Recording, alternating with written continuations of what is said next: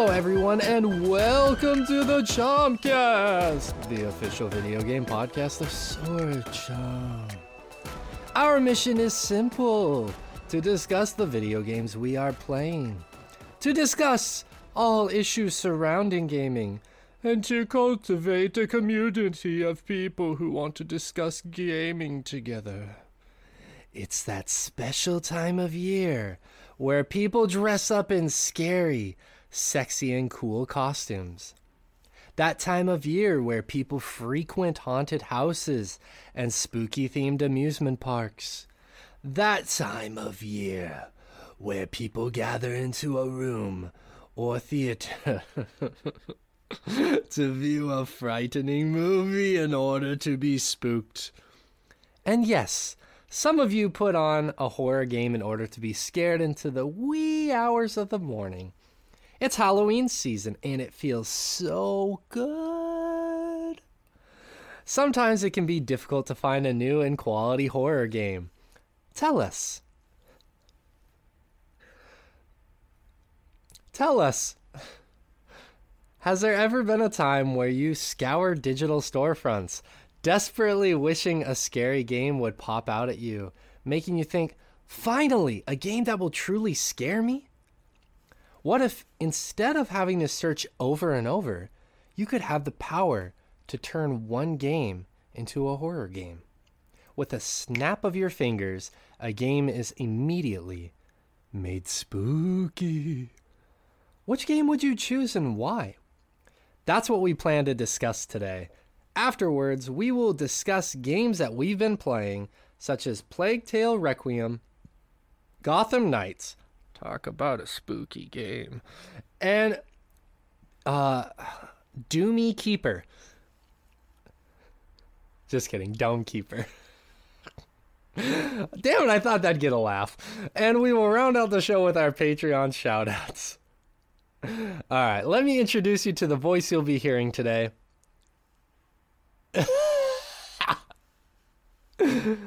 I thought you were. This is how old I am. That that da da. I thought that was the intro to "Smooth" by Rob Thomas and Santana. Da da da da da da da. da. I know, I know. All right, I am Shay, and I will be your ghostly host for today's conversation. Joining me today is a man who has attempted to hide his former identity in obscurity. Reason being is that he became sort of a legend as a child. His pregnant mother, excuse me, his pregnant young mother, was walking through the streets with her child brother who is out trick or treating on one Halloween. Her little brother had heard of a large, three storied house in a neighborhood that was abandoned due to a particularly nasty murder case. Everyone in the area knew about it. He asked his sister to take him there. She reluctantly approved, making it known that the only way they would go is if he would stay in the car and only look at it from afar. He agreed. Upon arrival, he sprinted out of the car and towards the house. His sister parked the car quickly and rushed as fast as she could after him, shouting his name. He found a boarded window where the boards were coming off. He pulled at them, and to his surprise, they came off with ease, almost as if the house beckoned for him to come inside. There was no glass on the window, so he slipped in quickly. He didn't look around. He rushed to the front door to unlock it. His sister was waiting impatiently at the front door with a sour look on her face. Are you done? Can we go? she asked with impatience and worry. I just want to look around for a minute, he exclaimed, barely able to contain his excitement. Stay in here and look quickly. You aren't going inside the house. Watch me, he defiantly stated before sprinting up the staircase. She started to go after him. About halfway up the staircase, she felt water leak down her leg. She started to feel unimaginable pain. as her contractions kicked in. Barely able to, she fumbled her phone out of her pocket and dialed 911. She called for an ambulance through cries and grunts. Ten minutes later, an ambulance arrived and began to assist her. She exclaimed, My baby brother is still in the house. Police arrived not a minute later and scoured the house. After several hours of looking, he was nowhere to be seen. For weeks, the police searched the house and the surrounding area, but he was never found. Meanwhile, his sister gave birth to a boy who was said to be cursed. His first year, he was ridiculed and bullied by the townspeople until his mother gave him up for adoption, unable to overcome her grief for her little brother. His adoptive family legally changed his name, hoping to give him a second chance at life. He has since grown up, having led a relatively normal life. On his 25th birthday, he was told of his adoption and what happened during his birth. He went back to the house, but found it bulldozed. Now, every Halloween, in the dead of night, he will be woken up by a haunting voice that whispers, You're a little bitch. Please welcome to the show, Rich Meister. Rich, how you doing today? Doing pretty good, man. Doing pretty good. uh, I really wish you would stop coming to my house on Halloween. It's weird. It creeps me out. It makes everyone uncomfortable. We're just trying to get some sorry, sleep. I'm sorry. I thought like I was getting in the spirit of things. You know, I thought you would appreciate me. It's a flying all the Monday. It's it's a Monday. Some of us have work. That's true. I mean, technically, I have work too. I, I just like, I get in this. I just used to- Sometimes I take it too far. Yeah, I just I, I, I take time off. I spend all this money. yeah, it's it's it's insane. Is what it is. It kind of is, but I also feel like a part of you appreciates. it. And when you're when you're in the airport and they're stamping your passport and they're like, "What brings you to the United States, Mr. Layton? Business or pleasure?" And you're like, "A little bit of both." You know, it's hard to separate the two from each Yeah, I just it's, it's- some could say that you know this is an occupation, but boy, do I derive pleasure from it. That's true. Boy, is that true. But how are you doing today, man? Uh, not bad. You know, hang, hanging in there. Here we are, hanging loose, hanging bruh? hanging loose, brah, Brahim. Oh, dude, do you remember that time, like the early 2000s? Actually, all of 2000s, really, where I try and mostly forget it, but actually I opposite. I try and remember it because it's better time than now. But um, where dudes would try and fit bro into like every kind of different interpret interpolation of it, like, hey, Brostradamus. yo, what up, Bro Sidon, king of bros? Yeah, yeah. Yeah, no, I, guys I lived remember through that? the great Oh, broing. What's good, Bro Tato Chip? The Great Browning sounds like a gay porn for sure. For sure. There's at Um, least three of them. Oh, it's just oh, bro, bro, bruh. bro. The Great Browning.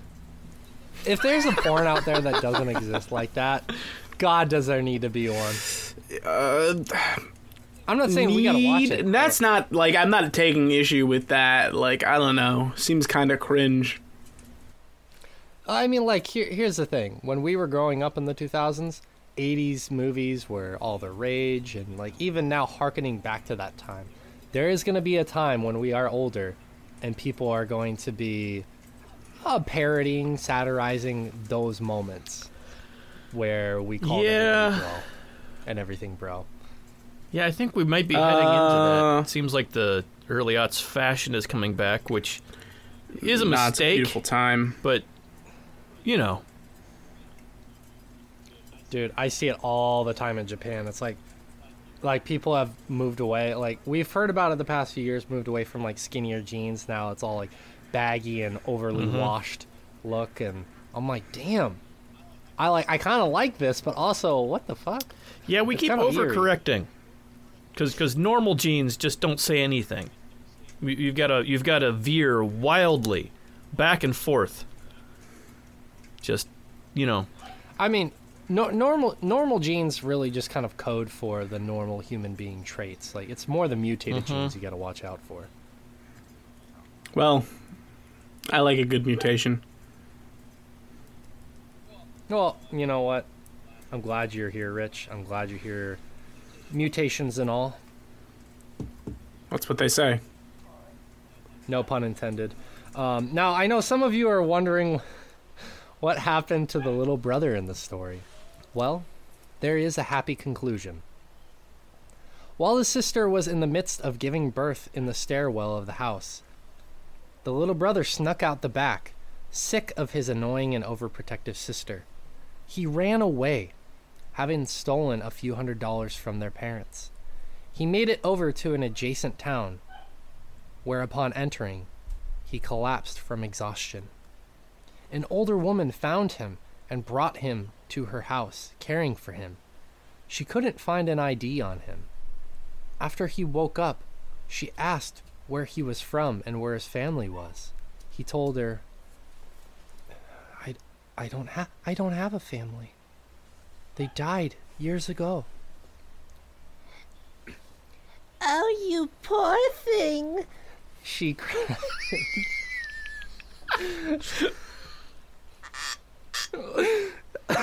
she took him in and raised him with her husband, who is a military man. They had children of their own, and they all accepted the boy. He was able to have a normal life despite moving around a bunch from military service. The boy became an adult, got married, had children of their own, and started a video game podcast. Rich's uncle is here, and we are finally able to reveal it on air. Please welcome Josh Fowler. How are you doing today, Josh? pretty good. Pretty good. I don't think that timeline makes sense. I, yeah, uh,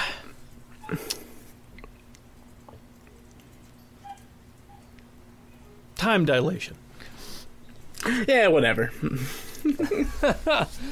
Look, I'm not saying this very 100% believable, accurate story is held together by the sturdiest of rope.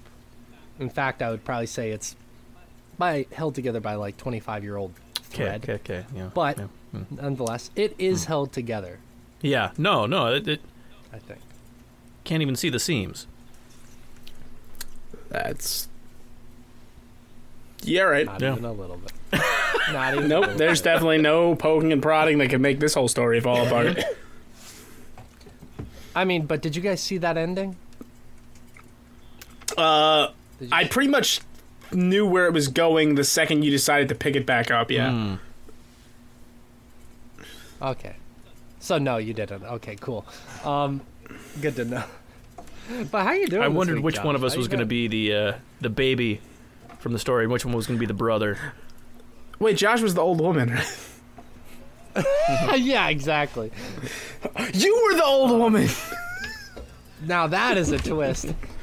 Oh, you poor yeah, that sounds just like you. Josh puts on a voice the whole time he podcasts. That's his Mhm. real voice. It just it's it's a little bit much for an audio format podcast. Who wants a Charleston Chew? Me, actually, those things are. I haven't had one of those in ages. It's, it's, That's an opinion. Those things. it's one of those things I never think to go Josh, get. they're good, but right? Yeah, Right. They're like they're not amazing, but when you eat one, you're like, ah, that's way better than I exactly, remember. exactly. A lot of Halloween candies that way. Yeah. That's very true. What is what are your guys' opinions on Bit-O-Honey? I have no idea what What that is- is. It's good. It's good. It's a. Uh, anyway, it's it's it's like a. Uh, It's like a congealed rectangle of honey. yes, it's it's like it's it's it's heading in the toffee sort of like caramel direction, but it's it's honey flavored. Well, not not just honey. It's like honey and like uh, sort of a peanutty, nougaty, honey toffee thing. True. True. Sure, Yeah. sure. It's real good. It's real good. Would never go get one, but I don't know. will I haven't, steal all of them for my for my kids.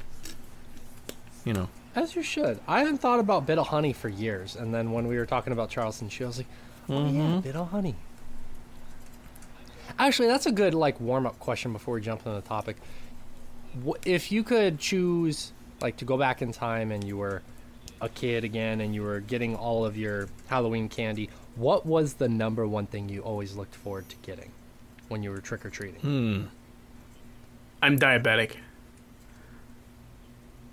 Oh, that's true. So the coma. Yeah, usually. So you actually look forward to the one house that would be the asshole to give somebody. No, actually, this feels thank like it's totally not um, a thing that would exist now because of the world.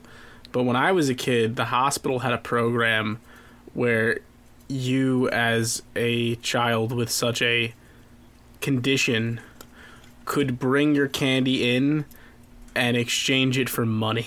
Ha. What? That's pretty neat. So for for me, it was money. there Was what go. I most looked forward to. I mean, that's that's a pretty Mhm. great treat. Josh, what was your favorite? Ooh. Um. Hmm. I, you want me to go first while I- you're thinking? hmm. Yeah, go ahead. Go ahead.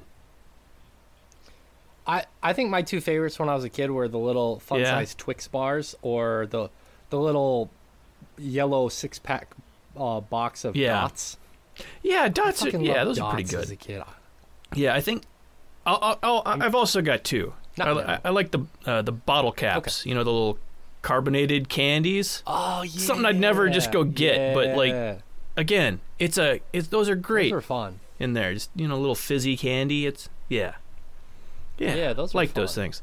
Uh, and then uh, the little bite-size Butterfingers, because that's that's the correct size Oh, of. Butterfinger. Any more than that, it's just Yep, they're way way too much picking It's it out too of your teeth. But yep, and that that was before they changed the formula of the Mhm. Butterfinger, which is a complete bastardized yes, version of what it yeah, was. Yeah, but those those old Halloween bite-size Butterfingers. I've been excellent. told they recently changed the Butterfinger formula again, again. and it is and it is an improvement. Okay, I'll, I'll I'll have to okay. I'm have to swing back around to the Butterfinger see see where I say at. recently, it's like sometime within the last decade. Okay. Yeah. Okay. Interesting. Yeah. I what was like what was the most random thing you guys got? I remember I was- Random. Hmm.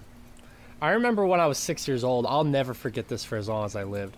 I was trick or treating, um, back in Great Falls in my hometown, and I'm I'm walking around the streets with my dad, and this guy, he's like, "Oh, Happy Halloween!" Drops a can of Surge in my bag, and I was like, "Fuck yeah!" Like I was so excited as a six year old kid. Like I got Surge, and my dad's like, That's "No, you're not hilarious. that." I was like, Just- just- "What?" just- just- yeah, Why? My dad took it away from me because he said that, that's exactly. too much It's- caffeine for you. It was actually a trick for the parents. No, the the Surgeon General did say that the Surge was too much caffeine for any Yeah. human. The Surgeon Mm-hmm. general. This.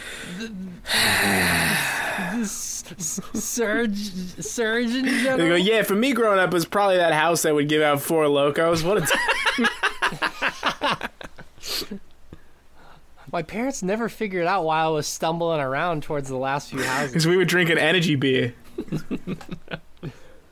But what about you guys? What was the most extravagant Hmm. or wild item you got from trick or treating? Can you guys remember?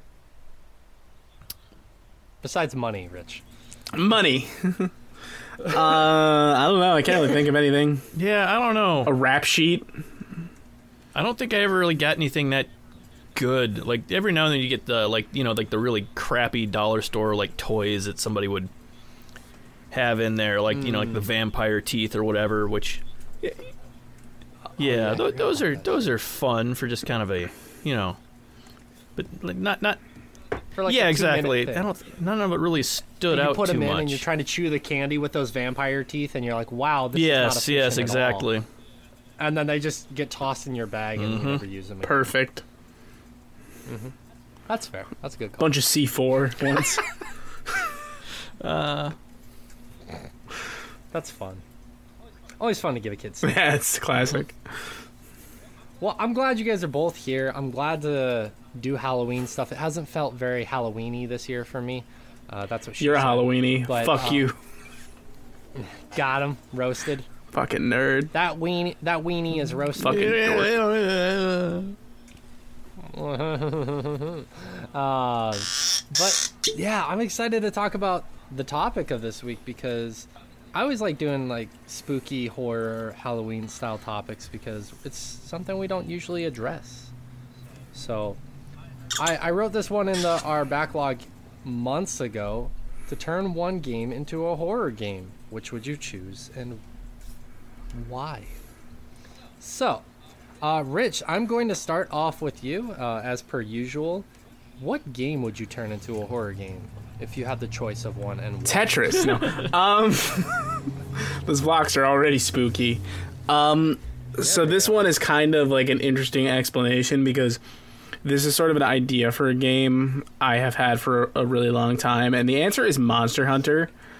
Um, because I would love a version of Monster Hunter that is, and like maybe to some extent, this is almost like a a Resident Evil ass Monster Hunter where um you're looking at like more confined spaces rather than you know open rolling fields of fantasy and smaller more lethal monsters like Yeah. the idea of like four people armed up and locked in like you know an asylum or like a, a mansion or a, an underground lab or something being hunted by a monster that like moves quicker and quieter and is smaller and more lethal um, yeah. I, I know this immediately sounds like an asynchronous multiplayer game, but I'm always against that just because I think it's more interesting when the monster is more cleverly designed and just an AI controlled component. Yeah. Um, but yeah, it, it kind of would be like a play on the whole like four party members on a monster, but uh, where the monster is a bit more lethal, scarier, like in the proper horror sense. And um, Right, like M- Monster Hunter is more about like the fantastical and the, the Yes, spectacle of it. yes. Like it's barely monster at that point, but I think of it like as in the spirit of that and like who's who's being hunted, you know? Like he's trying to isolate you and pin you down one by one. And there are certainly examples of games that are similar to this. Um, but they're all asynchronous multiplayer and feel a little different because of that. Uh, so this would be a little bit more of a bigger sort of spectacle, like budget thing that I think could be interesting. Yeah. I think it'd be cool if Monster Hunter did do that as like a one-off because they could dip into so many mytho- mythologies and pull from those and just make like a one-off horror game exactly as you're describing. And I think it would fit so well if you could just have a realm of all like real real horror-esque uh, creatures from mythology and then interweave some of their own monster hunter-ness of their own creatures into that as well. I think that'd be a ton of fun. I think that How much is that's like a no-brainer. How much more scared of you uh, would uh, a werewolf be if you showed up to the hunt uh, wearing armor made out of Dracula's skin? That'd be dope. I think that like that kind of stuff would be cool, and they could they could base abilities off of, um, like creatures you kill and artifacts or items you find and pull away from these creatures. That would be so cool. Yeah. Yeah, no, I think I think it ends up being like a largely different thing, but like that starting as kind of the inspiration point is, I think could be something cool, and also takes a lot from like those VHS style asynchronous multiplayer games, Yeah. but ends up feeling a little bit more like a teamwork focused thing because you're not balancing it as a, a multiplayer, you know, one on four aspect. It's Yeah. four players versus an AI that is deliberately overpowered. Yeah, yeah, and I think you could. You, those systems almost lend themselves to it with just a few tweaks, such as like, you know, being able to lose anything you find on a, on like a you know hunting trip, like you know, Mhm. you don't bank any of it until you get back. Like, have to survive yeah. it. That like that would kind of you could you could add tension to that sort of system. Yeah, yeah, and also, you know, there are aspects that you can then lean into, like, you know, setting traps and stuff, because the monster's going to try and isolate Yeah. you and get you alone, but you can prepare and be ready for Yeah, it. Yeah, there's a bunch of that stuff that was like originally more important because of how strict some of the time limits were, like you know being able to track the monsters down and whatnot. That you could Mm-hmm. bring back as like, oh, I I know the monsters in this general direction, which you know, is less important for the time limit than just so they don't sneak up and kill you. Type Yeah. stuff. Yeah. Yeah, exactly. I th- like I think that's really interesting too because you look at it from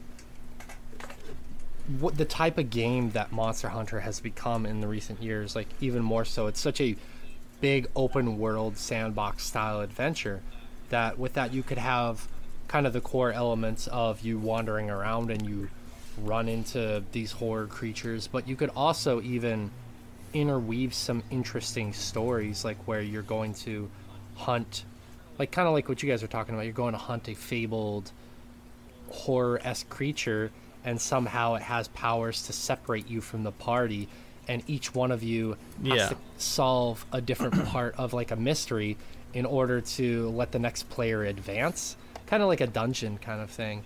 And when you guys solve all the things you have to solve, you are able to finally encounter the horror creature. Like you could do cool limited time missions and stuff like that i think in the world because it's Yeah. big enough to where you could pull some of that stuff off and i think that would be interesting Yeah, absolutely, absolutely. There, there's a good framework to work with there. Yeah. would you want it to be like a bigger open world style game or would you want it to I be a little bit want it more to be con- contained? uh, absolutely contained, closer, more like confined spaces. okay what like why why would you want that I think that Not- lends not it. to say that it's that, I think that I- lends itself to better horror. Yeah. I think if they want to do the open spaces, still, they'd have to do more like forests or something. Something to make your vision significantly impeded. At at at most, and kinda like you said, if, like, if you're you going know- with open spaces. Smaller, smaller monsters. Not not strictly, Yes. but you know, just because they're easier to sneak up on you and stuff. Sure, sure, yeah, like interior in interior locations and stuff like Yeah. that. interesting okay i i mean i think that's a great Yeah. first choice um to be honest with you Thank you. I'm You're good welcome. at this. well now i don't like your choice anymore um Well, I didn't want your approval anyway. lies it's the only reason why you show up yeah. Um, Josh, if you don't mind, I'm gonna go next. Go ahead. Thank, thanks, buddy. I would choose Ghost of Tsushima actually as a horror-inspired game, and I would leave it more open world. It kind of in the vein of like when you would run into random horror-esque missions in The Witcher Three, Yeah. because you had a few of those in Witcher 3, and those were some of the coolest missions in that game. But I think Ghost of Tsushima would be awesome um, if, like, for example, they made kind of an offshoot of the main story, because obviously, uh, you know, like the main story is about an invasion from a, a warring tribe of Yeah. Mongols. But Yeah. I think if they like made it in the Ghost of Tsushima world, Yeah. Yeah. or they just tra- transformed what the narrative is about because there is so much mythological horror in Japanese literature and history. Like there is so much. Obviously, uh, probably some of the most famous uh, creatures are like the kappa, which are the little frog-like spirits. But you have so many other things Yeah. to pull from, and I wanted to give you guys a few examples of um, some of some of the ones I've seen or know a little bit about uh, for example, the the Aka Manto, which is a masked spirit that frequents Japanese public toilets and just commits grisly murders in toilets, kind of thing. So you could like have somebody going to the restroom out in the open world and just gets brutally murdered, and um, I think that would be like fascinating to come across something like that. Or uh, the Jorogumo, which is a half spider, half woman. Um, that is actually based off of the real golden orb weaver spider, and basically, um, it's like a, a demon that is depicted as evil and just wants to eat human flesh. Imagine, you know, going through and doing missions as uh, Jin Sakai and then running into these horror esque creatures. And I think the atmosphere of Ghost of Tsushima already is there to lend itself to that sometimes. I, I don't know if you guys remember, there's one part in the game where you're just walking through this like misty Yeah. They have. Landscape. Yeah. imagine running into the horror. Yeah, they have like a, a horror side quest, uh, like on the the first island, kind of down like southeast portion of the island somewhere where there's these, you know, serial killer or something going on, and yeah, um, that was really well done already. So I, I, I think I think they could pull that off. I think that would translate well. Yeah, just something a little bit more steeped in like horror mythology set in a similar setting would would work very Yeah. easily. I, I absolutely think so, and I think that because Japanese horror movies are a little bit popular abroad, especially like you know with the the remake of uh, Ringu or uh, The Ring in America, Mm-hmm. and there are other there are other films that have been Americanized from Japanese horror. I think that there would be some familiarity there with people already as it is, and it would be an easy uh, jump to for that Yeah. game. And the thing the thing I really like about my pick is that that game already has a lot of really great character development. They do such a good job with character development in that game.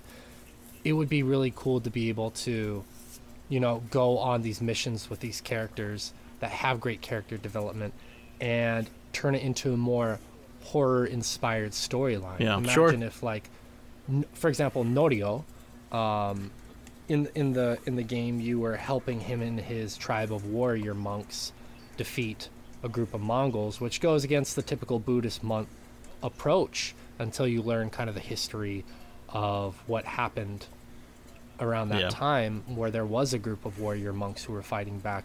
Imagine if you were going through Norio's storyline where he was encountering all these horror creatures come to find out that they were the f- horror monks who died who were haunting him for not I ain't afraid of no ghosts. exactly And then everyone would But, dance. s- stuff like stuff like that where you know it would take the events of the original game and hor- horrify them Yeah. you know in some way Shut up. rich what's the fuck Uh, yeah, But, yeah, no, uh, I think yeah. that's a good Yeah. pick. and uh, like also because kitsune uh, or foxes they're such a prevalent uh, spirit type creature in actual japanese lore mythology Yeah, there's already a slight element of mysticism to a lot of the stuff in that game. Yeah, absolutely. I mean, that's kind of what a little bit of what Nioh, uh, Nioh One and Nioh Two were going for, but it was more in like the dark. Let me tell you about a game called Sekiro. Sekiro as well, but I think like those games also focus more as mo- much, if not more, on the spec, the spectacle, and the. f- the It's not straight horror, yeah. Yeah, I think like those games. It's like gothic really fantasy rather than horror, yes, which it- is different. Yes. It is, yeah. But like to go just straight horror, I think Ghost of Tsushima already has the framework there that would lend itself so well. And I think like because the game is beautiful and has those pockets of like beauty and light and things like that, it would it would lend itself as well. You think about if a game was just strict horror through and through like that, it would be overwhelming because it's like 40 plus hours of horror. But there are moments in that game where, if you guys remember, you're composing the haikus or you're sitting at the onsens, like those Yeah. kind of things. Those would be great, like temporary reprieves for the Yeah. player to just like wind down, and as the character, giving him a moment to center. Well, it's himself. it's like you know safe rooms in Resident Evil. Like you always need a space where you feel safe. There's that moment of reprieve of like locking the door and being like, okay, we're safe here. It's why the the greatest moment in uh, Resident Evil Three is when Nemesis breaks into the one safe room, and you're like, no, these were the rules. like I mean, I, th- I think Resident like that is one thing that Resident Evil do- as a series doesn't get enough credit for. They have really good, impeccable timing with dealing with those kind of scenarios, but also making you feel safe in those moments. But yeah, like exactly what you're saying, having that in Ghost of Tsushima, which already kind of has that as the framework, it would make those moments impactful in a very different way, and in some ways more impactful.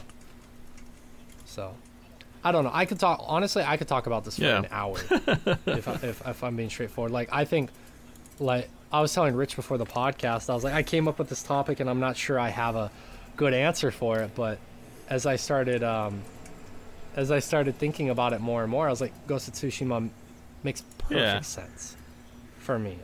Like, man. Yeah, no, that's just a me goodie. Talking about it makes me want to play that game again. I love that game. It thinks you're Anyways, just uh, okay. What's it that? thinks you're just okay. uh, you know, join the club. Okay. Anyways, uh, Josh, I'll throw it to you. I'll I'll, I'll shut my Yeah. fucking. Um. yeah, please do. Right away, been, sir. been waiting for it. It's nice. It's um The Last Guardian I think could be a really good horror game. Um Okay. because you could kind of already tell all, all, all those games have elements of, of horror in them just with the way they handle you know just the the, the overall feel of the game um, but especially the last guardian seems like they're really kind of leaning on this helpless feeling of the main character who you're you know really relying on the catbird to uh to help you out and whatnot. Uh and the enemies are you know just completely unstoppable without your cat there to help you with. Right. However, uh, it seems like they kind of took a while to get around to some of those ideas, uh, to the point where you're you're using this these wonky controls and um, AI that's frustrating in a way that only a real cat is. Um, that True.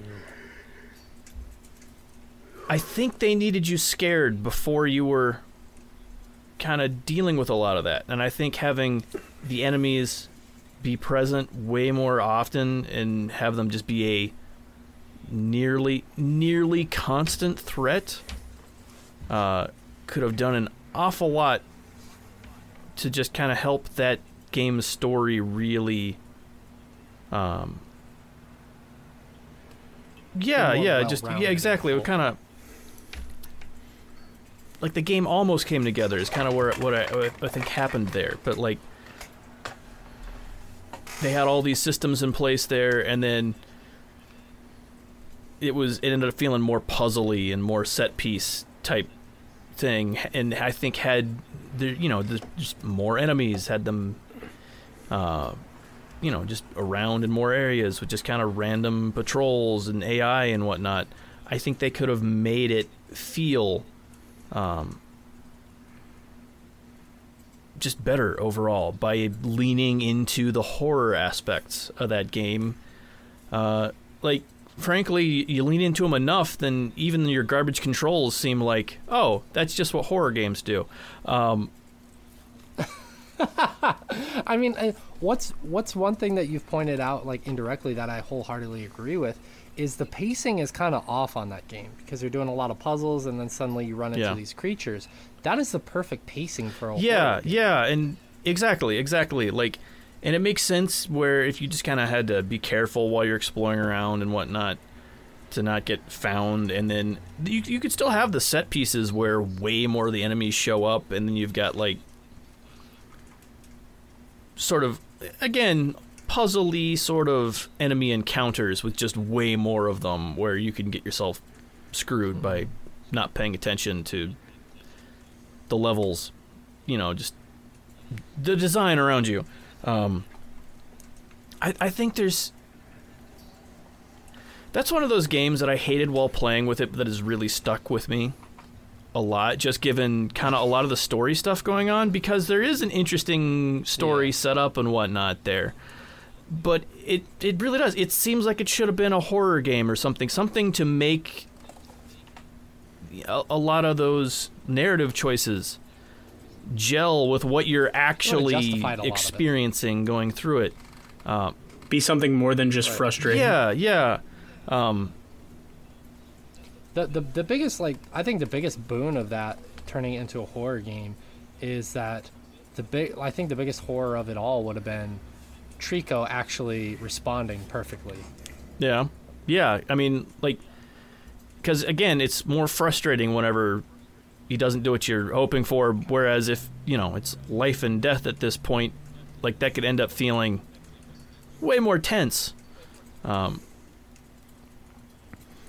Yeah, and like it's if it's something where it's an actual like legitimate scary creature, if it's like some kind of like mythological, mystical, supernatural fantasy scary creature, like, uh, supernatural is not the right word there. Fantasy creature, you're like, oh, okay, you know, this is gonna suck. Trico, hurry the fuck up. But if it's like something Yeah. vicious, actually supernatural, something that frightens you, even just a smidge, then you're gonna want to be like, Trico, Yeah. hurry the fuck up, like, you know, that yeah, absolutely. Get your shit together. I agree with that. yeah. Yeah. I think yeah, like despite my personal feelings about a lot of the frustration Mhm. I had playing that game, I definitely think I would have excused it a little bit more if it was a horror game, and I think a lot of what's happening in that, in that game would have been made better by it just being Yeah, a and- game. again, like you can tell that the the intention is almost there because they've done this twice now with enemies you can't really kill in the Last Guardian and even in Ico where you know enemies show up and you've got a companion who's just completely helpless and you feel like you're kind of getting overwhelmed a lot of the time. And it's it's they're not really going mm. for a horror horror feel but a lot of the framing is kind of that you know you guys trying to escape um, and it seems like that thread is there uh, if they just you know followed it a little bit further with uh, like specifically the last guardian i think it could do a lot to uh, to make that game really shine Yeah, yeah. I like, like, how cool would it be if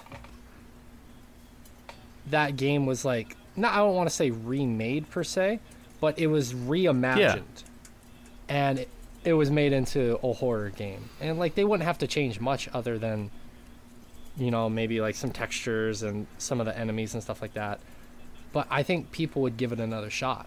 Like, imagine if that was a whole, because like the remakes and re- remasters are such a huge thing right now. What if there was like a, a new style of game where it's like reimagining? Yeah. And that's kind of in some in some ways. I know it's touted as a remake, but in some ways that's kind of what Final Fantasy VII Yeah. is now. It's like a reimagining. It's largely the same story, but like there was a reimagining category where you take one game and you have like the core elements there, but you turn it into a like a s- slightly to sizably different Mm-hmm. video game. I mean, that would be. I think that game would be a great candidate for something like that. Sure. yeah Where you you take the bones of the Last Guardian and you turn it into a horror game. I think that would fit really well. This house has good bones. what is that from? Ah, I can't remember. It's got to be from something. No, I, I mean, I'm sure. I'm 100 percent sure you're correct. I just. I, I Beetlejuice? can't remember. But It might be. i mean it was a phrase before that but i think maybe that's from maybe i'm not sure yeah I'll have to look it up. We have enough time for one more. One more. If Rich, do you have like a runner up? I do not. This one took me a while to think of anything at all. Okay. Can I? Yeah, go can I ahead, say go ahead. my runner up. No. Uh, We'd prefer you didn't. we barely made it through the last one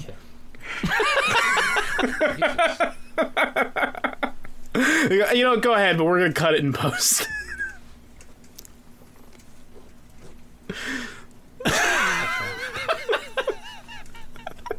I'm just kidding. Did you guys actually feel bad? No. No? Uh, okay. no, I you know, I know there are games that are very similar to this, and and what WarioWare. I think LA Noir, LA Noir would be a really good choice to turn into a horror. game, yeah where instead of like solving crimes and stuff like that, and it's more predicated on uh, the main character's journey of uh, become going from police officer to a LA detective, and then bat being uh, put back to a beat cop, back into a detective and stuff like that. He was kind of sur- solving supernatural murders and events like that. I think that would be a really cool game because of the whole interview process, and it could be kind of like a, an adult Scooby Doo kind of thing of, of like who done it with with looking for Probably clues and feel stuff like similar to those Frogware Sherlock games. Yeah. Yeah, kind of like that in some ways. Like, I think with a little bit more action as well, because LA Noir has a little bit of action. Obviously, it's not the main focal point of it, but it does have a little bit. I think that game would be really fun, where you're you're delving deep into like the mystery and the solving and finding the clues, but in a supernatural way. I think that would be a really fun game to do that with. Um, sure. Because despite, despite like the shortcomings of that game because it objectively wasn't the greatest game even at the time and it had it was groundbreaking for the facial animation at the time and it had a good structure for what it was trying to do it just never fully capitalized on that i think if they were to turn that more into a horror-esque style and um, took that formula a step further it would it would lend itself really well and i don't think there are a lot of um, high budget or AAA, whatever you want to call it, games in the medium right now that are doing something like that as the main focal point. Again, I could talk about Witcher 3. They had a few story, uh, side story elements where you did that, where you're kind of searching around for the supernatural element and you're using, uh, I can't remember what it's called, the Witcher sense or whatever it is. It's the equivalent of the detective mode in, in The Witcher P Vision. um, and you're trying to like find clues and stuff that leads you to end up having to fight like a banshee or something along those lines. It had those elements, but to have a, that as the core gameplay of a video game, there's not a lot of games that have that as the main element out there in the AAA or high budget market right now. So I think that would make a lot of sense if LA Noir was to come out with like LA Noir Supernatural uh, or LA Noir Horror or something like that. I think it would be a great game. yeah, for yeah, they could call it medium. Angel or something. Yeah, Or yeah, no, the Seth Green could be in it for an episode Yeah. or something. Yeah, there's maybe like a dragon at the end. Dragging my balls across your face. it's like Got a 'em. ghost trapped in an office building, and because of a bad writing decision, you can't really do anything interesting with the character. Uh, yeah. God, that first season really was just so strong compared to the rest. Why did they trap Spike in the office building? It was he couldn't do anything. exactly. But yeah, I think LA Noir would be a good choice, for, in my personal opinion. That's like backup. That's like a backup. Yeah. Obviously, I would still go with Ghost of Tsushima as my main choice, but I think LA Noir would be fun Yeah. as well. What about you guys? Do you guys have any like one backup that you can think of, or No. Okay. Croc two. Okay. No questions. Okay. I will not be accepting questions. Josh? Do you have a backup? I mean, not that you- yes, and kind of for similar reasons. Of I think a lot of the design already heads this direction. Um, Breath of the Wild. dude, that was like my number three choice. I, I Absolutely. I've mentioned this before. How I think the hard mode. I did think about that too. Just hadn't expanded upon. Like I didn't expand upon the thoughts at all, so I didn't want to bring it yeah, up. I, like I think I, I- I've talked about this before about how the hard mode really makes a lot of the systems in that game sing, with make, making you Yeah. actually care about the weapon durability, um, and and and I think leaning into that even more, like maybe getting rid of you know the infinite use powers and whatnot, and really forcing you to care about the stealth systems and how much damage you can actually even do um, by having enemies. I mean, and frankly, just the enemies in the hard mode already will kick your ass like nothing else. Anyway, it would you wouldn't have to do an awful Right. lot to make enemies, you know, more dangerous. You just just make Even them also scarier. Um, you probably also need to rework the stealth system a little bit because it it would be way too easy to get overwhelmed. I think with with the systems exactly like they are now, but um, yeah, yeah, make it way easier to pull an enemy or two instead of you know an entire enemy camp like like you kind of do. Anyway, Um, yeah, yeah. I, like again, the weapon durability is a really cool design choice in order to make you think about your combat encounters. Um, and it really frustrated a lot of people because there's cool stuff around all the time. And frankly, I think you could just crank those numbers down, like have all of them, have weapons break even sooner.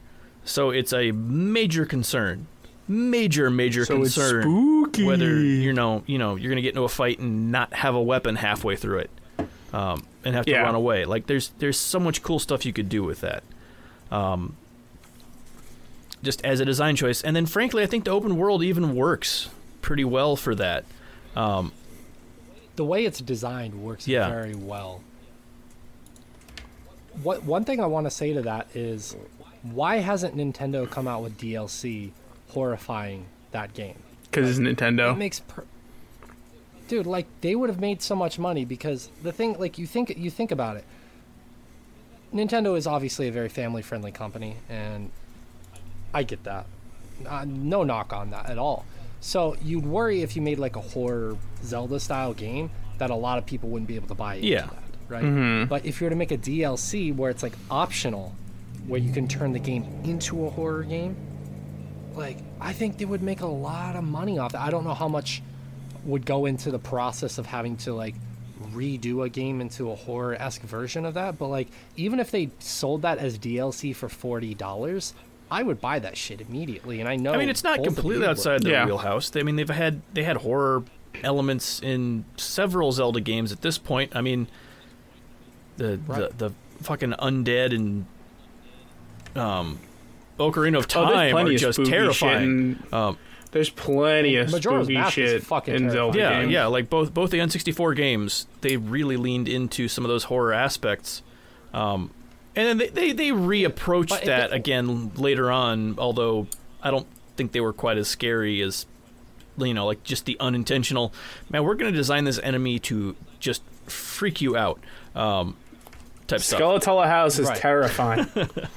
that but like that that was also Yeah. indicative of the times 90s i would say in retrospect is like as it was more experimental there were a lot more like horror aspects that like, in just other random games. gaming culture Yeah. in general and they've toned that Yeah. down a lot they've toned that down a lot but i think like if they made it a dlc something that you could willingly and optionally Yeah, I don't think it would need to be like a DLC. 40 You could do something even along the lines of like the the areas where you show up and they take away all your stuff.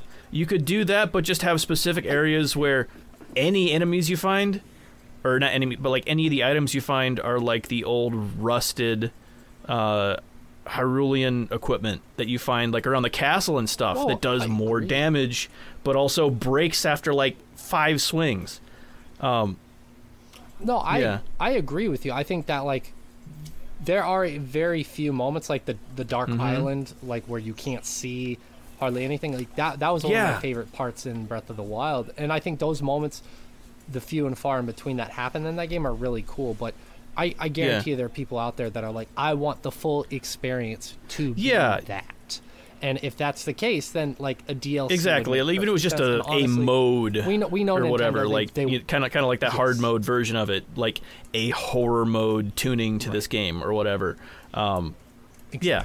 Exactly. And we, we know we know Nintendo they'd want to make money off of this and as much as they can. And so like for me, I'm saying like I know they would want to Yeah. charge a lot of money for this. I know f- at least forty dollars is something they could probably charge and they would they would get people to pay it. I know I would pay for it. I know both of you would pay Yeah. for it.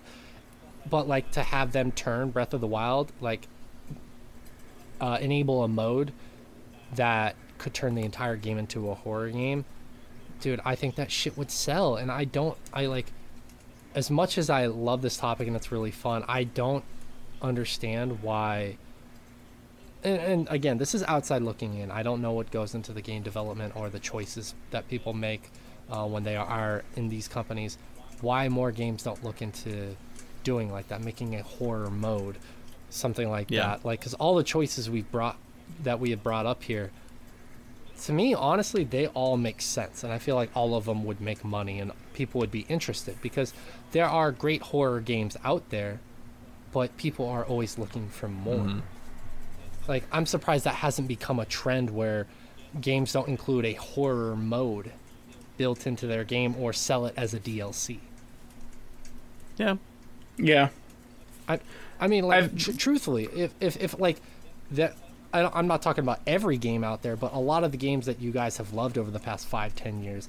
Think about them. If a lot of those games, the companies came out and said, "Hey, we're going to sell a twenty dollar, thirty dollar, forty dollar DLC pack where you can turn this in, this game into a horror game, like the whole thing is actual horror. It feels scary. Mm-hmm. Would you guys pay for a lot of that DLC?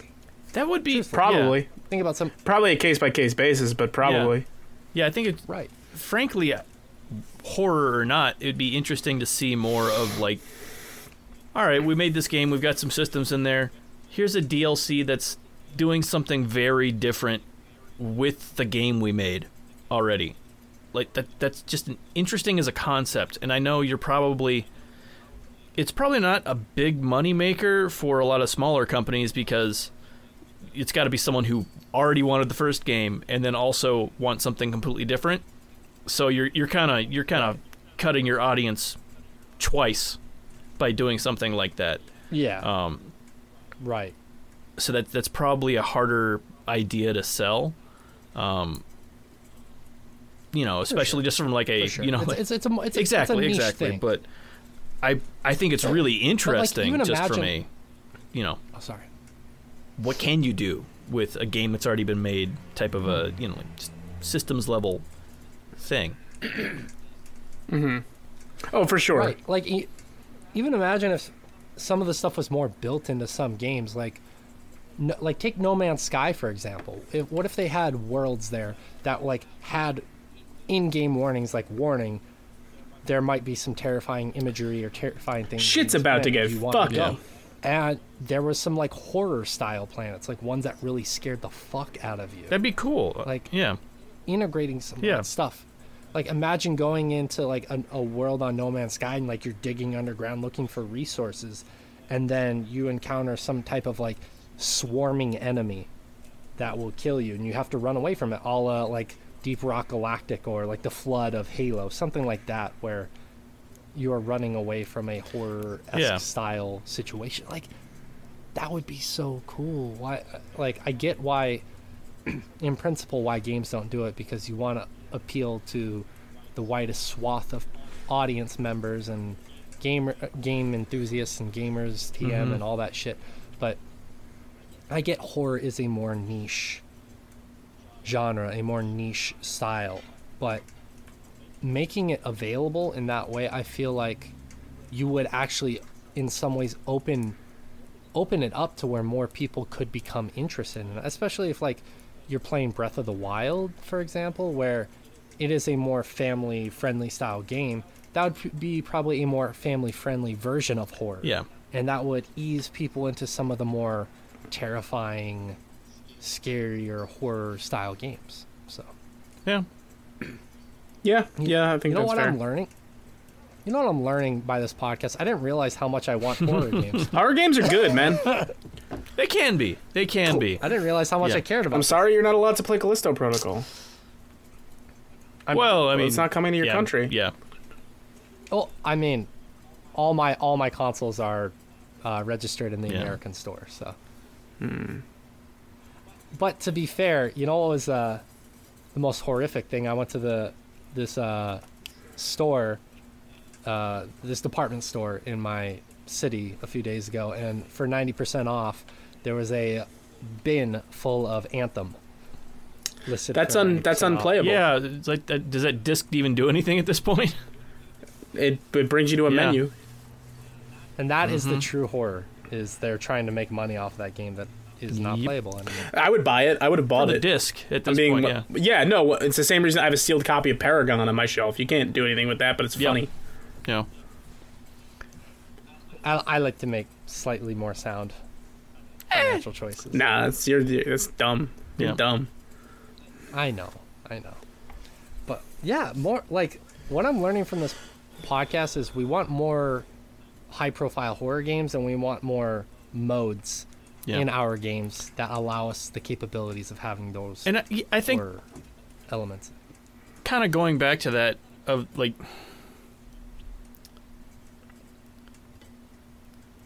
it can be added into a game because it can be taken out of a game with stuff like um, Subnautica where they accidentally made a horror game and then had to make a mode with the enemies turned off basically um, because they accidentally made a game that was terrifying to a lot of people um, so like this is it's Right. not a this isn't that out there of an idea. Um, yeah, I don't think so. It's just like it's like more of an investment, and Yeah. it depends on if companies and devs want to put that time and money into invest into something like that. I, I honestly think if they did, they would make a good chunk of money. yeah, especially with like something like Breath of the Wild, where all the assets are are Mhm. already there. That they would like obviously there would be more work put into it. I'm not denying that. yeah. Even if it was just a standalone thing down. instead of a DLC, like you said, uh, something a la Like, Majora's uh, Mask, uh, well, like we were talking about. How about like- this thing that literally did the thing we're talking about, which is Red Dead Redemption Undead Nightmare? yeah, exactly, exactly. Exactly. Um, yeah, I'm fine with more games doing stuff stuff like that. Me too. Me too. Well, do you guys have any final thoughts before we head to break? I think we hit most of it. Boner. We, I did hit most of that boner, but uh, that boner was too long for me to punch all of it. I mean, you take what you can. Okay.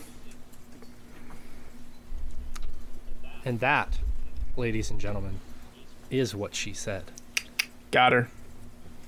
Yeah, no pun intended. But uh, let's head on a break, and uh, we will be right back, and we will be talking about the games we've been playing. So don't go anywhere. We'll see you in a few. You know, Shay, Josh, when I listen to the Chompcast, I don't just listen to the Chompcast. I be What do you chomping. do? I be chomping. You be chomping. What do you mean? You know, I chomp it to the east, and I chomp it to the west, and I chomp it over to swordchomp.com, where I listen to the Chompcast. Oh shit! What else can I find there? What's at swordchomp.com? At swordchomp.com, you can chomp over to the east for episodes of the Chompcast where we talk about video games. Or you can chomp over to the west for Chomping After Dark, where we spoil comics, movies, even video games themselves. Hell yeah! You know, one time, I was listening to the Chompcast in the back of a car, and a police officer comes over and he knocks on the window, and I roll it down, and he shines his light on me, and I say, I be chomping. What did he say? Uh, he was breathless. He didn't know what to say. You know what I would have said? Tell me. I would have said I'd be chomping. I be chomping.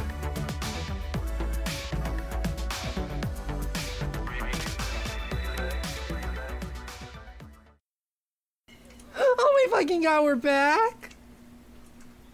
Yes, we are. I almost got Josh to choke on his food. I was working on Joke, Daddy. it. Choke that shit. Anyways, um, we're gonna talk about some games now. Cause uh, people play games around these parts, and we got to talk about them. Not really. Okay, uh, and that's the end of the show. Thanks for Thank you. stopping by. Yeah, thanks. Next week we will definitely talk about video. games. No, we won't. Fuck you. We're just kidding. I don't know. Uh, Plague Tale Requiem. Rich, you played a little bit more of that game. Yeah, I've not really had time to put a ton more time into this one, but um, they sure do. How do I put this? They really go overboard with the rats this time. Uh, they're really showing off that tech, baby. Uh, Oh, like overboard in a good way or a bad way? I think in a good way. Like they're really kind of showing what they could do.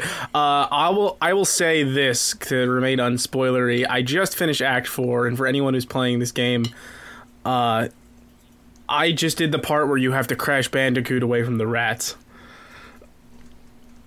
Um, Ah, okay.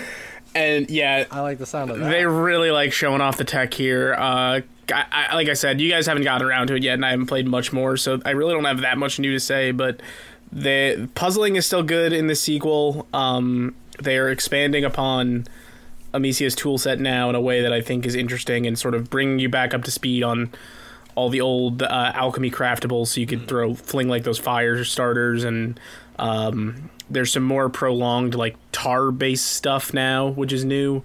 Um, tar you can use to sort of blind guards, or you can throw tar on an existing flame to temporarily increase its intensity. Okay. Um, there's some some cool some cool stuff uh, happening, and uh, Amicia is way more bloodthirsty this time around. Yeah, There's a lot of murder happening, and I'm into it. So you've been really enjoying what's been happening in the narrative so far, without like any. spoilers. Yeah, yeah. I don't really want to get into discussing details of it, but uh, yeah, so far so good. Some got past some big set pieces, and I'm interested to see what direction the story is going to turn in now. Okay. Okay. Like, obviously, it's very preliminary, so it's it's tough to sk- to say. I would imagine, but are you enjoying Requiem's story as much as you enjoyed Innocence so far? I think that's really going to depend on where it goes. Like right now, I'm in the, the throes of a lot of setup, so hmm. and a lot of stuff that was set up in the original. So I think the, the payoff is a big determining factor on that. That makes perfect sense. I, yeah, I imagine it is probably too early to say. I just didn't know if you had any strong opinions about it one way or. I wouldn't say just yet. I don't think anything is uh, like there's. I don't really have reason for worry, but like nothing that has been some amazing revelation that has changed my you know viewpoint on the original or anything has happened yet. Okay. Okay. So I'll have to probably check back in next week on that more because I think by that time I will have played a sizable chunk of it, if not finished it at that point. I imagine you will probably get to that point as well. Yeah, yeah. I'm not sure exactly how long it is, but time permitting. Yes, exactly. And hopefully Josh will have gotten around to it by that Yeah. point as well. I know he's been busy this past week, but um, hopefully, yeah, we will be able to talk about it as a group next week. Sexually, Mm-hmm. And spiritually. no, definitely not. Fine. Uh, Rich, you also played Gotham Knights this week, which has been a topic. It has a lot of been, uh, which is all right. Here, let's talk about Gotham Knights because I played a lot of it. Um, Okay, and that's the end of the Gotham Knights section. So now we're gonna I'm just. I don't think this thing is as aggressively bad as the internet wants you to think it is. I would argue that it is aggressively mediocre. It is the most 6.5 out of 10 game I have played this year. And if I didn't absolutely love Batman, I would have put it down already. Um, because it's a That makes it's sense. a really good Batman story, and I'm in the midst of a write up for this that's gonna might be up before this podcast is even up. Um, like in large swaths, the thing there are things this game does really right, and then it completely shits the bed on other things. Like it it has that sort of spirit of the Arkham series, but is t- a totally different thing, and I think should be accounted for that. But the things it tries to do the most differently, it does worse. Um, Okay. And namely being, I, I played a lot of this before I, I left for the week, so I, am going to say I'm maybe close to 20 hours in. Um, some of the stupidest decision making it does is barring elements that make the game more fun behind progression. And what I mean by that is like so many skill tree talents that make the game feel more engaging, both combat wise and traversal wise, are locked up. Namely, imagine if you started a Batman Arkham game and Batman could not use his cape to glide. Because that is a thing this game gates Uh, why now? What? every every character has a unique like R2 based traversal ability that is locked behind their knighthood quest, which is something you can knock out in about an hour for each character from the start of the game, but it's a side activity and it's mundane. It's like beat this amount of enemies, beat this many crimes in progress. And also everyone's is so varying and strange. Like Nightwing's is easily the best, which is he just has a Nightwing can basically fly. He just has a jet powered glider that's like he, he'll never drop. You can just be pulling yourself back up. Batgirl has literally Batman's cape, identical ability, so hers feels good and is the most notable. Red Hood's is the worst. Um, he has an ability called Mystic Leap, uh, which is some sort of residual energy he has from being brought back alive in the Lazarus pit that basically lets him do never ending double jumps, but they're so sporadic and weird um, and just don't feel right, so they don't feel great to move around with. Um, and then Robins, I might like the most in terms of being purely innovative, which is they're really leaning off the Tim Drake's Robin being a technical genius. Uh, so Robin hacks the uh, JLA satellites and is using them to short range teleport. Okay. And when I say you literally, basically, you hold down his traversal button and it brings you to a sky shot with a cursor where you have seven seconds to literally change your elevation and move and then drop yourself out wherever. Like, you can scale buildings very quickly as Robin, which is kind of fun and effective. Um, beyond that, every character kind of like as someone playing this single player, even though there is a lot of co-op stuff in it, um, it's fun to switch up characters every now and then because there is. I should say this because I think it is the smart choice. There is one set progression in experience bar. When you level up, you unlock one ability point on every character. You don't have to grind all four of them out individually. And I am thankful for that. No, that's good. That's that's really good. Um, because everyone plays very differently. Like Batgirl easily feels the most like Batman. Nightwing, they very much lean into that whole Dick Grayson is an acrobat thing, and he feels like has really good air game. Um, Red Hood is the only one where his ranged attacks feel like more of a focus than his melee because he has guns, but the melee hits like a goddamn truck.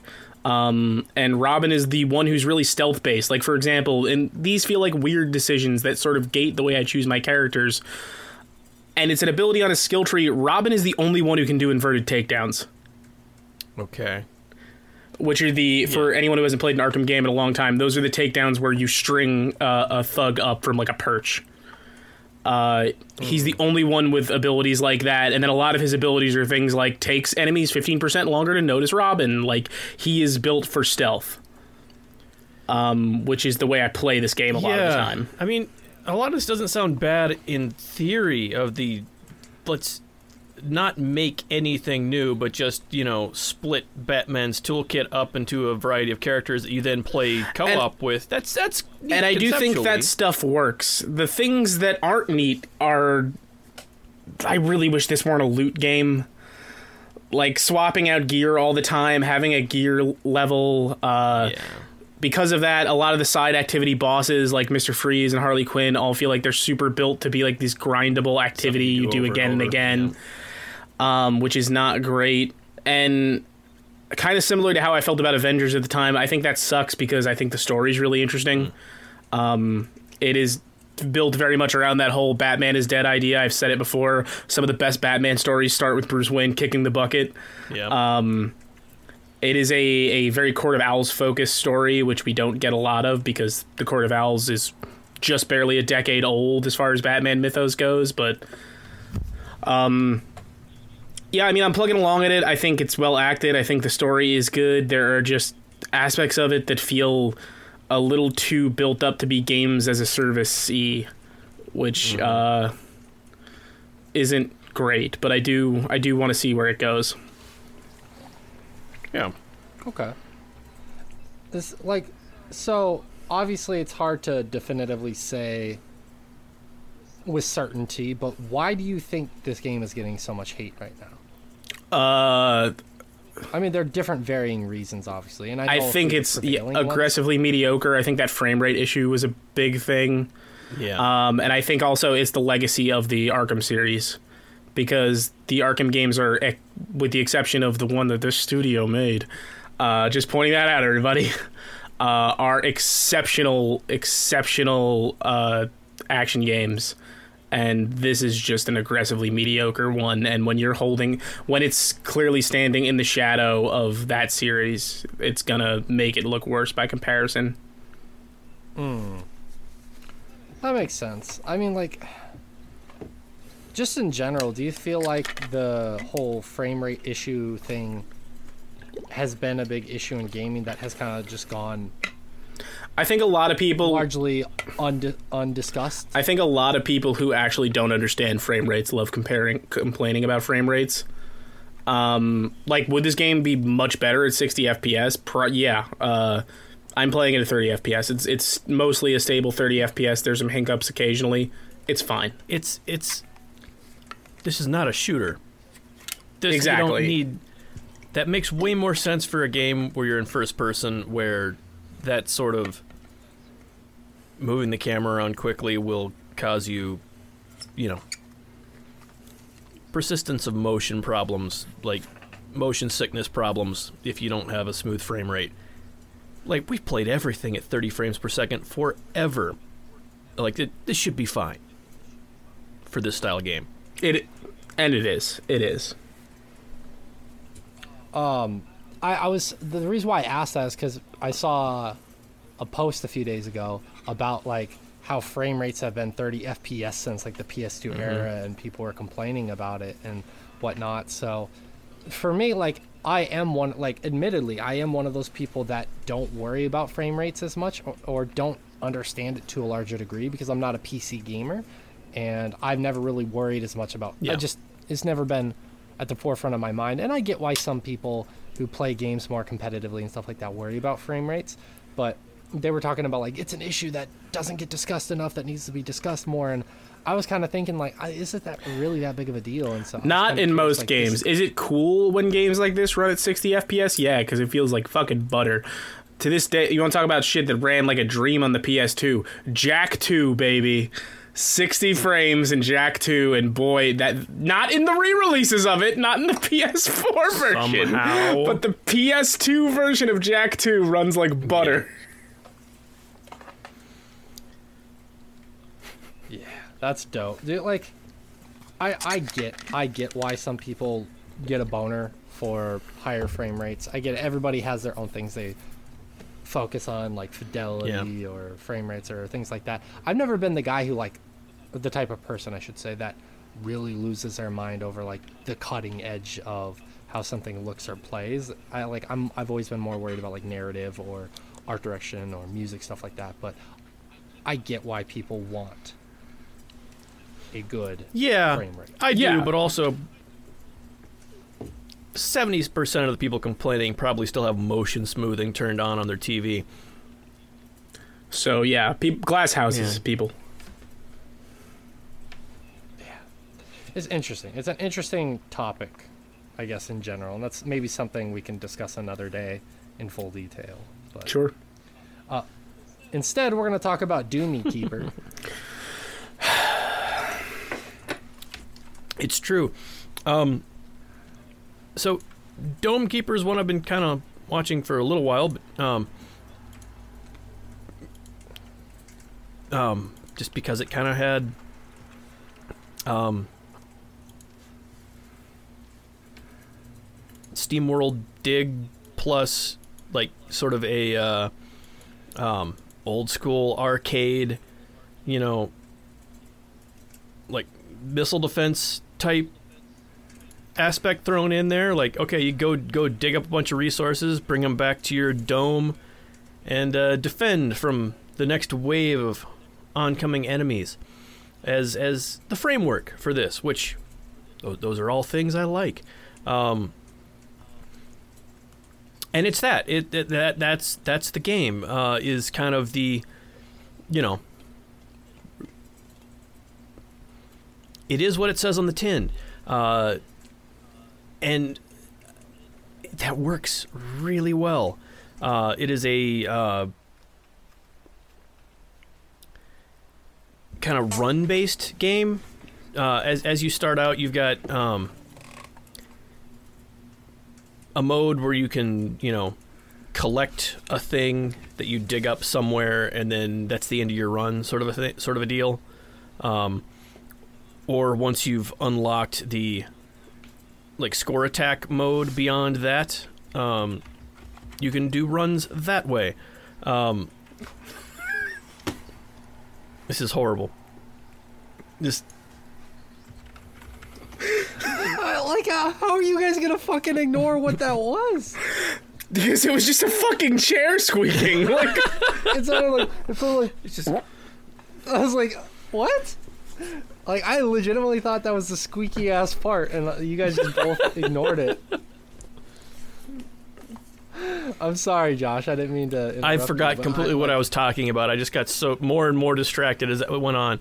Um, Like honestly, if I did that, would you guys not have been like, "What the fuck was that?" I don't know. I didn't even really notice it. Like, I didn't think about it until after you said something. How did you not? How did, how did you not notice that? It sounded like straight, like your pants ripped from the pressure of air exiting your anus. But granted, it was a chair. I get it. It was a hmm. chair. You're right. To my dis, to my dissatisfaction. anyway, hell of a chair. Sorry, don't don't keep. Um, trying to remember where I was. Um, anyway, it- like the, the game starts so off sorry. with um, it does a really good job of kind of tutorializing what it is because since it is a run-based game, it's it's not really a roguelike, but it's it's kind of a roguelike. I mean, I mean, it's way too short, like scale-wise, for you to really call it a roguelike as far as that's concerned. Like it's it's it's like a more arcadey run-based sort of a game. Is I've heard people call it a roguelike, and it. I guess it's because kids at this point don't remember arcades, but like this this is way more of like okay, I put my quarter in it, see how far I can get, sort of a feel to it. Um, granted, it's way more in depth than those old arcade games are because you've got like upgrade trees. Like okay, I'm digging all this stuff up.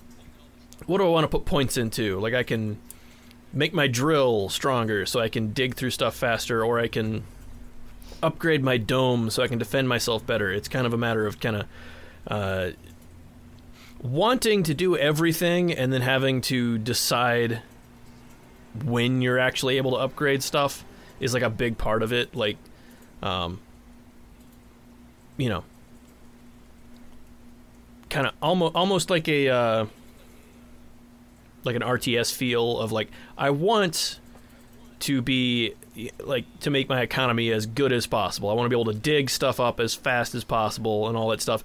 But also stuff's trying to kill me. So, you know, yeah, Well, it's got that there. it's got that sort of, you know, need to build just enough defenses to squeak by in order to, you know, eventually make my economy so ridiculously strong that I'll overpower everything. Sort of a feel to the runs here that I really like because that's frankly I've, I've talked before about how it's we, it's hard to get a lot of that RTS itch scratched at this point, and this kind of feels a lot like that to me. That sort of, you know, optimizing a build, but also since it's stuff is buried in the ground that you're going to dig up, you're you don't you can't predict like oh if I, you know, tech up my digging here, it's still random. Like if you might just dig in the wrong direction, and that won't actually pay off for you and, and keep you alive. So it's, uh, you you really have a lot more like risk management sort of problems going on because of that. And I've I've I've really been enjoying this. Is this has kind of been my, uh, um, you know, turn on a show and then play a run of Dome Keeper while it's on, sort of a sort of a game for this last week Sure. Yeah, those are those are nice to have. Yeah, and I'm I I've been loving it. It's the art is great. It's just you know pixel art with a really strong color scheme to it. Kind of like not a high number of colors per run, sort of like you'd see on a lot of old older games, but with um, Well, you don't want colors. yeah, to run. yeah. Um, the the um, like whenever you load into a world, like you're you're this like. It's sort of like a you- you're the first explorer on this new planet, sort of a thing. And so, depending on the planet you drop in on, you get a different palette to work with each time. Um, but it's it's still it's really pretty. Um, just the it's it's kind of got that Game Boy Color um, sort of feel to it. You know how uh, uh, if you turned on a Game Boy game with a Game Boy Color, you'd have a selection of palettes that you could work with. to display the Yeah, different yeah. values of gray that you would have worked with on the actual Game Boy. And it a lot Yeah. of the palettes feel like that. Um, and they're just they're, yeah, they're Okay. really pretty. That's kind of nice though. um, yeah. yeah. So Yeah. Interesting. All right, so are you? Are you? Done No, with no, the I'm- I'm game, or is it still- something I'm still- like you don't. Messing around with it because it's uh, again like I've I've I've finished all the different map sizes on the collect a thing to get through the level and finish a run type play mode. Uh, I've not finished on the harder difficulties because um, th- the game has three, four difficulties on there. I think it's just three. Um, might be four. I, I can't remember. Anyway, regardless, uh, the first one's hard enough when you're learning the game. Um, and then I've been playing mostly on the medium setting so far. Uh, the, the normal one is the one they start you on. They start you on normal. But then you actually look at the settings, and the highest difficulty is the one they say is how the game is meant to be played eventually. And I'm not up to that difficulty yet, and the game is still really tough. Uh, so trying to manage that sort of, you know, threat against me, I think is going to require a lot more systems knowledge in order to be able to play it at that level yet, and I'm, I'm not that I'm not there yet. Um, but yeah, I'm Okay. really really enjoying it. It's just it's a really good puzzle, and it's got the, the, the same sort of feel that you'd get playing an old arcade game. Like, oh, all right, I, I think I learned one new thing about how I can make this work a little better. Let me let me try it again. Um, sort of a feel to it, and it just it really does that well. That makes sense. So you're you're gonna stick with it for a while to try and Yeah, you know, try to get maximize the amount of enjoyment you're having while also yeah yeah better at it. definitely. I'm, I, this is this is one I'm gonna try try to get my scores a little better on uh, at this point. Um, yeah, Well, yeah, yeah. It's got it. a really fun upgrade thing. Uh, like I told you, you've got kind of upgrade trees that you like. You start out with like you pick what type of dome you want to defend with. Like you, the the default one is a uh, just a standard. You've got a laser. You shoot at stuff as it comes to you, uh, and then you can eventually as you because you unlock more and more gadgets and and stuff as you go that you can then choose to start your run with um, like one of the ones you get not long after that is a sword dome that you've just got a giant sword around your dome that you have to like swing back and forth to hit melee enemies.